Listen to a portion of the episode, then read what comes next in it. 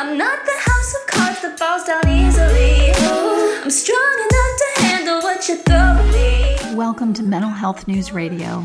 I'm your host, Kristen Sunanta Walker. Just what are we going to discuss? The intimacy that is mental health. Let's continue to make it as comfortable as discussing brain health or heart health. This show has been on the air for several years, and we have amazing co hosts. And then we created a network of podcasters on mentalhealthnewsradionetwork.com, a place where every possible facet of mental well being can be talked about openly. My show, after several hundred interviews, the format is this intimate, deep, funny, touching, sometimes uncomfortable, but always vulnerable conversations with interesting people. The goal is to have you, our listening family, many of you who have become my good friends, feel as though you are listening in on private conversations. Thank you for tuning in and becoming part of this amazing journey with me and now with our network of podcasters. Just knowing this podcast might be helping any of you realize you are not alone on this journey called being a human being makes doing this podcast worth every second. After all, we promised we'd be cordial. Hey everyone, Kristen Sunanta Walker here, and my guest today is Colleen Gallagher. She's got a, a long, wonderful resume, and she's an, a huge advocate that travels all over the world. And you know obviously a big proponent of mental health otherwise she wouldn't want to be on our show of all places. But uh, she's really positive and infectious in that way which is amazing. And so i want to you know just take a journey with you listeners and see kind of the inner workings of her mind how she's created her life to be the way it is and how she uh, the work that she's doing is helping a lot of people all over the globe so colleen thank you for joining our show Yes, thank you so much, Kristen, and thank you for having this beautiful channel of light where we can have these conversations and raise awareness. So, really appreciate it.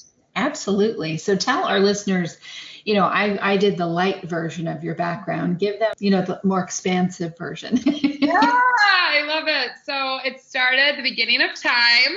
was again. And um, what happened is I, I had very normal upbringing, amazing parents, and I was playing basketball. I went up for a layup. All of a sudden, I fell down and I couldn't breathe. I was taken to the emergency room. My thyroid was a few inches enlarged, like it looked like I had an Adam's apple. And mm-hmm. they told me that I was going to have to get surgery. I'd be on medication for the rest of my life. And then I wanted to think about having kids. It was going to be very difficult whatever hmm. that meant to a 14 year old. right. And um, I just knew I was going to have this ugly scar on my neck. I was ugly. The world was over, and everyone was going to make fun of me. So I got my first surgery, and there was a lymph node that ended up being in my jugular, a rupture on my jugular. So I had to go for a second surgery. My scar got even bigger. At a very young age, I started to be called ugly, like people didn't know what it was. I was really embarrassed. It caused all types of subconscious separation of identity of who I really was. And mm. I kept hindering and putting that true identity of cancer and what I was going through, suppressing it lower and lower and lower. And there was a moment in time when I was getting or at the doctor's and I saw a dad yell at a mom and he said the only reason we're in this position to not pay for our daughter's treatment is because you are a stay at home mom. Mm. Now, what I didn't know at that time was two things imprinted in me. One was that you needed money to have love, and the other was that you needed money to not die. Right. This created a mental habit for me to chase the path of money, believing that money would fix all of my problems. Right. And I went to Michigan State University, got a marketing degree. I had internships since the age of like 18, where I was making a few thousand dollars every, you know, couple months or maybe a month, which was a lot of money then. And um, I was going through that, and there there were relationships I was curating or relationships I was going into where I didn't value my worth. So mm-hmm. I would have a lot of friends be really mean to me. Um, I remember there was a guy that I dated in college, and it ended by him saying that the only reason he dated me was because it felt good to be there for a girl who had cancer. Oh my God. And that would have been when I was 21, so a, a few years ago. And you know what I believed in in my state was that since I wasn't making money, that of course it wasn't work. So I validated it. I agreed with it and I moved on with my life. Well, I graduated and I got a job with a $23 billion company. And I was a sales engineer. I was like, oh, I'm going to be this woman in this male dominated field. Let's do this, you know, and uh, let's go at this. Uh, mental health disaster, really, like with no, no after the, what had just happened. And so anyway, I get another relationship, but my savior's always been traveling. That was that was my true connection. That was my true savior to this life. And I was able to leave Michigan, go to Arizona, Texas, and Maryland with the same company. But I was in a in a relationship and there was a moment in time we were in New Orleans and his friend came up to me, sexually grabbed my hair, saying that he would hook up with me better or that different things and and that I was ugly. And, and when I told my partner, he told me that I was making the situation dramatic, that it was all of my fault, that this was everything was, you know, on me, and that I was, it was my problem to deal with, not his. So wow. anyway, I believed this, and since I was making money, key, I stayed, and I kept staying in this situation that got worse and worse and worse of telling me how awful of a person I was, how not nice I was, all of these things. When um you know, I was the one that had the career, the all everything. Like there was, right. and I still allowed it. And you know, it came to a point. Um, I started using drugs, and I was still doing corporation, and everything was successful. No one would know. I mean, they think I'd party, but you know, not anything too crazy. And I left a meeting with a five-year um, like product line that we were talking about, and I started bawling and I was like, this can't be my life. Like I'm gonna end up committing suicide. Like I'm or I'm gonna kill myself. Like that this mm-hmm. this can't happen. And that was in December of 2016. And I remember coming home, crashing on my couch, bawling, like, what do you want me to do? What can I do? And it came to me to Google for international visas because it was always my dream to live internationally. But I thought you needed a corporation to have healthcare to do this. Right. And so when I Googled, I saw that New Zealand had a $20 one year visa and they have national health care. So I said, you know what? I'm going all in. I'm going for this. And I saved for three months, had anxiety attacks every single day before I before, left. Before, okay, before you left. Okay. Every single day in my car, when I wake up, like, am I going to be a failure? What if this doesn't work? Am I throwing my life away? All my friends were saying this to me. Like the environment was all against everything was against me. But right. this is really key in the story because it was that moment in time when I really committed to my heart more than the illusion of fear, more than any illusion in anything in this world. I was so committed to letting my heart be free. And that commitment to that, I truly believe is deeply within each of us. But it's that, that moment, that resilience you are able to find within you to go there. And and what happened is I, I left my job, moved across the world to New Zealand, showed up with my five suitcases. What's up? Like here I am, like you know. And I, I go back to to corporate within four months. I'm or four weeks. Sorry, I manifested a job with a four hundred million dollar company. So, Colleen, did you know anyone before you went to New Zealand? No, I didn't know any single person. And I also didn't know anyone before I moved to Texas or Maryland. I never visited Texas, Maryland, or New Zealand before I moved there. Now, I've done that in the United States, and that's no big thing. Like, I'll show up at a state, I, I love it. But going to a foreign country and just like, I don't know anyone, that's yeah. impressive. but but again, it goes back to and I'll kind of get into that was like my 28th country I visited at the time. I did three study abroads in undergrad. and back to what's your mm-hmm. truth, what makes your heart happiness. My savior was always traveling. That's still my truth to this day. Like it's that's my individual savior, like my commitment of where I get to just be free, where I get to go into deeper layers of of my heart and in deeper layers of love. And I really believe that everyone has access to something like this. it's just different with everyone. And you know, when I got to New Zealand and I manifested this job and was traveling all over Australia and New Zealand, um, there came a moment when I when I sat there, I was like, you know, I'm not going to party, I'm not going to go out, and I committed to four hours of yoga meditation a day. And when that happened in New Zealand, what occurred was those two things that imprinted in me from when that dad yelled at the mom that you needed money to have love, you needed money to not die. Now that I was aware of this in my subconscious, that that's the way I'd been acting my whole life, so many things shifted immediately. Like I transformed my friends, I transformed environment. I was like, you know what? I'm getting a coach I'm going to make this work. Like, I'm going to help serve other people. I'm going to help people live with all the love, the happiness. Like, I never want a one human in this world to go through what I did alone if they have the option. If they see they can have the choice to not have to do it alone. Right. And you know, I saw an entrepreneur retreat in Fiji and and I went to it and it was all New Zealand entrepreneurs. I remember like I emailed the the team and I'm like, hey, I'm American. Is it okay if I go? Like, they didn't answer me, but I just booked it and still went. And um, I showed up, and it was like my first time being around like multimillionaires and and all of these things. And I was like, wow, like, what am I doing here? Like all of the stories, the subconscious stories that came back, and anxieties and fear of oh my god i just want to spread some love like i'm not in i'm not in tech or I'm, i can't do this or whatever well right. i went over and i took a picture of the sunset and in that moment, there was a heart around the sun. And I was like, you know what? This is a sign from the universe that that more love gets to come through me into the world and people get to rise up doing what they love and make money from that. I know, I know, no one likes commercials, but seriously, folks, without the help from these organizations, we could not stay on the air. Please give a shout out to zencharts.com. If you're a mental health or addiction treatment center, you'll want to use their EHR. It's gorgeous, and they're just good people and also my genetics m-y-g-e-n-e-t-x.com because knowing your genetic code empowers your mental health treatment.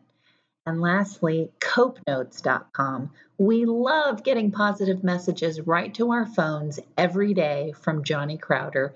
He's the lead singer of prison a heavy metal band sharing their music about suicide prevention addiction recovery and mental health See, that was painless. Support them as they support us. Back to the show.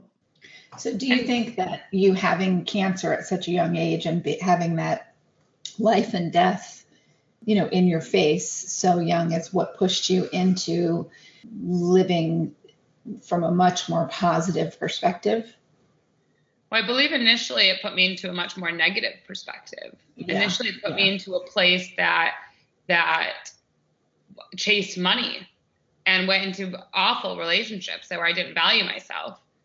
But when I went to that entrepreneur retreat and I moved to New Zealand and gave myself and followed my true dream, for going the money, following my heart, that's when things shifted for me. And that's when I realized the story of cancer that was my limiter.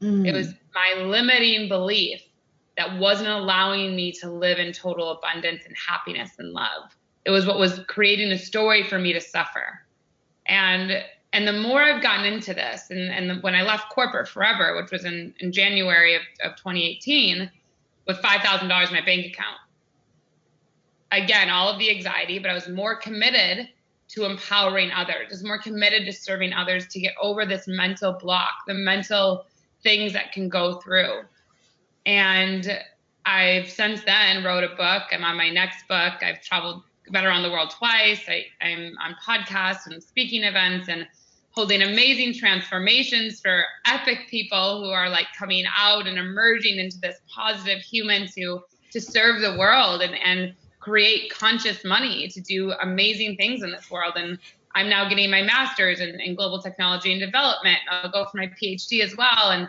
you know there's a lot of things but the, back to that moment what we said if, if it's just cancer there's there's so many of my moments that led to this moment but it was right. the story of cancer that allowed me to remain a victim of my mental health.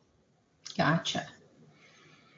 How are your parents? You know you said you grew up with a, in a you know very close relationship with them. How have they been about you you know, changing what society would say is the safe route to this I'm flying without a net route. Basically, yeah. So, and it's, it's funny, actually, both my parents, they were attorneys and they're retired. So this is like totally out of their zone. But um, they've been so supportive, honestly. Like, even moving across the world, like, they both were like, we're super sad, but we know this is what you wanted. And they've always been super supportive. Like, with my book, when it came out, they bought like, I think, 100 copies or something and like gave it to all their friends. And um, they're, they're just super supportive and like want to ask questions and they want to, like know more about it or, or be as supportive as they can. So, you know, I feel really blessed and really lucky um, in that sense to to have that support when there were a lot of other friends or a lot of other people that that didn't um, provide that or couldn't provide that with the way I was expanding. Yeah, I mean, you do. One of our one of my really close friends, she's a counselor, has said to me, you know, we always think or somehow we're told that if you unless you keep the same relationships your entire life that you know somehow you're you're not a good person. And she's like that's actually not true. It's the norm actually to cycle through different relationships.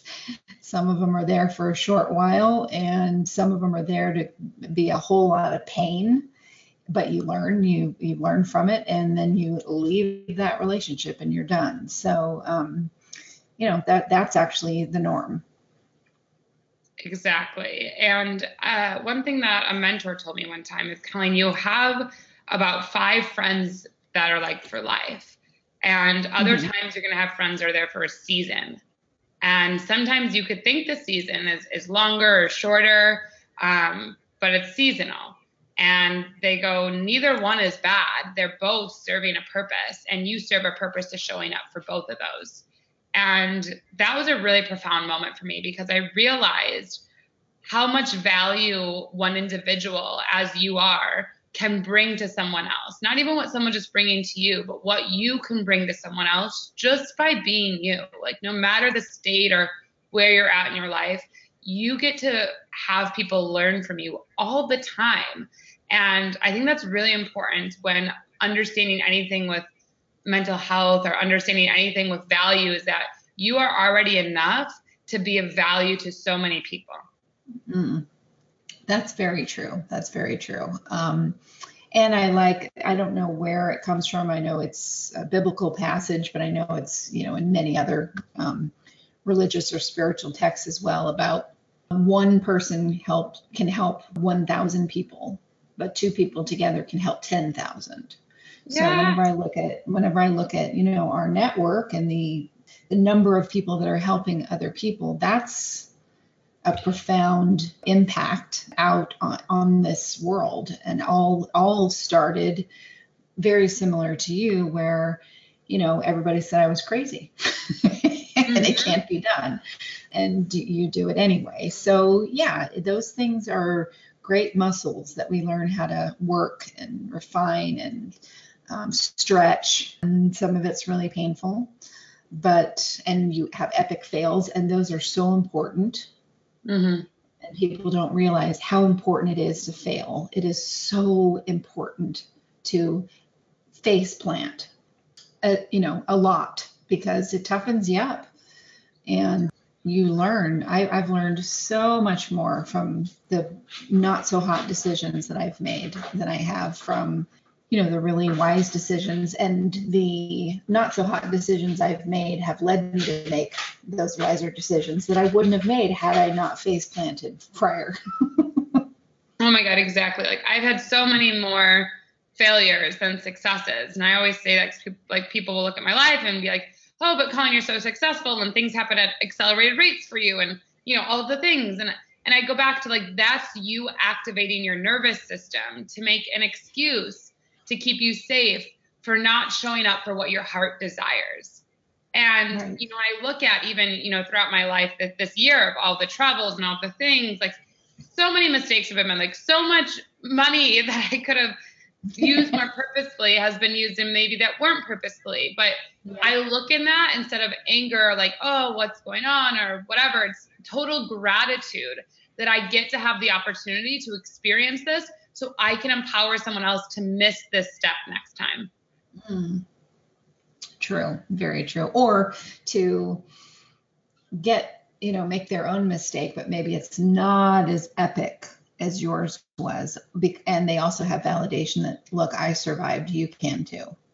Exactly. And, and, and using that, that story and that example of, of vulnerability of what happens. Cause sometimes people are like, oh, I can't share my, my failures or I can't share like this big leap of faith I took that like seems a little bit crazy, but you know, it's it's really like we live in a world of impossibilities, I say right now. And and it's really like if you're living in a world where everything around you is possible, you really get to be creating something that's impossible because everything that's going on in this world right now, it's like in movies, it would be like, oh, that's impossible. It's never going to happen in real life. Well, like here we are in real life and it's happening. And that's the place that you get to share from. And that's the place that you get to live from to live from a more holistic and a more true space in your heart. Absolutely. So, where are you now in the world?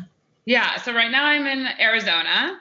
Um, I'm getting my, my master's in global technology and development, and it's it's really exciting because uh, a big problem or a big opportunity I'm I'm really focused on is looking at how we can kind of transform refugee camps to be resources instead of problems to really help all the developed nations in the world maybe um, have a little bit less um, suffering and how we can create opportunities for those areas to rise as well. Mm-hmm. Um, so I'm always all over though. I'm I still for the rest of the year just in Vegas, and i am going to be going to California for a week here. I've got Costa Rica, Bangladesh, and maybe Australia still before the end of the year.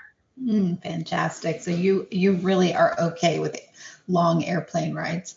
yeah, yeah. I, I actually really believe I meet the coolest people on airplanes. I believe like my best content comes. I believe I make the most money. Like I believe so many things about airplanes that that just empower me to be like, yes, this is gonna be great.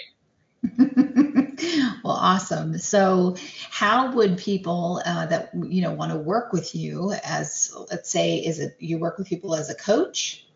Yep. So I'm a personal uh, development coach. So I really work with your mindset of of what's going on with your mindset. What are the beliefs? What's the foundation you have? And what's the next layer of impact and success you want to create for your life? So we can really evolve that. And there's uh, many programs I have to be able to work with me, um, depending if you just want like my $7 book all the way up to a very intimate relationship where we go super deep into creating things with every area of your life.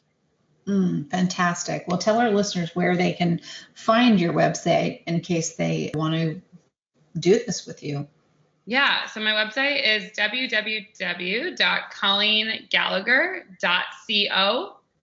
And my Facebook is pretty active as well, which is just colleen.gallagher111. And also my Instagram, um, which is colleen underscore Gallagher underscore.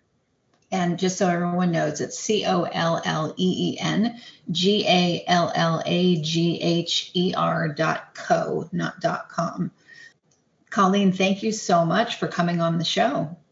Yeah, thank you so much, Kristen. And again, I'm so excited for you sharing this space with me and doing everything that you are in the world as well. Oh, same, same right back at you. and thank you to our listening family for tuning in to another edition of Mental Health News Radio. Without good intentions. I heat up and act on my emotions. Thanks so much for listening to Mental Health News Radio.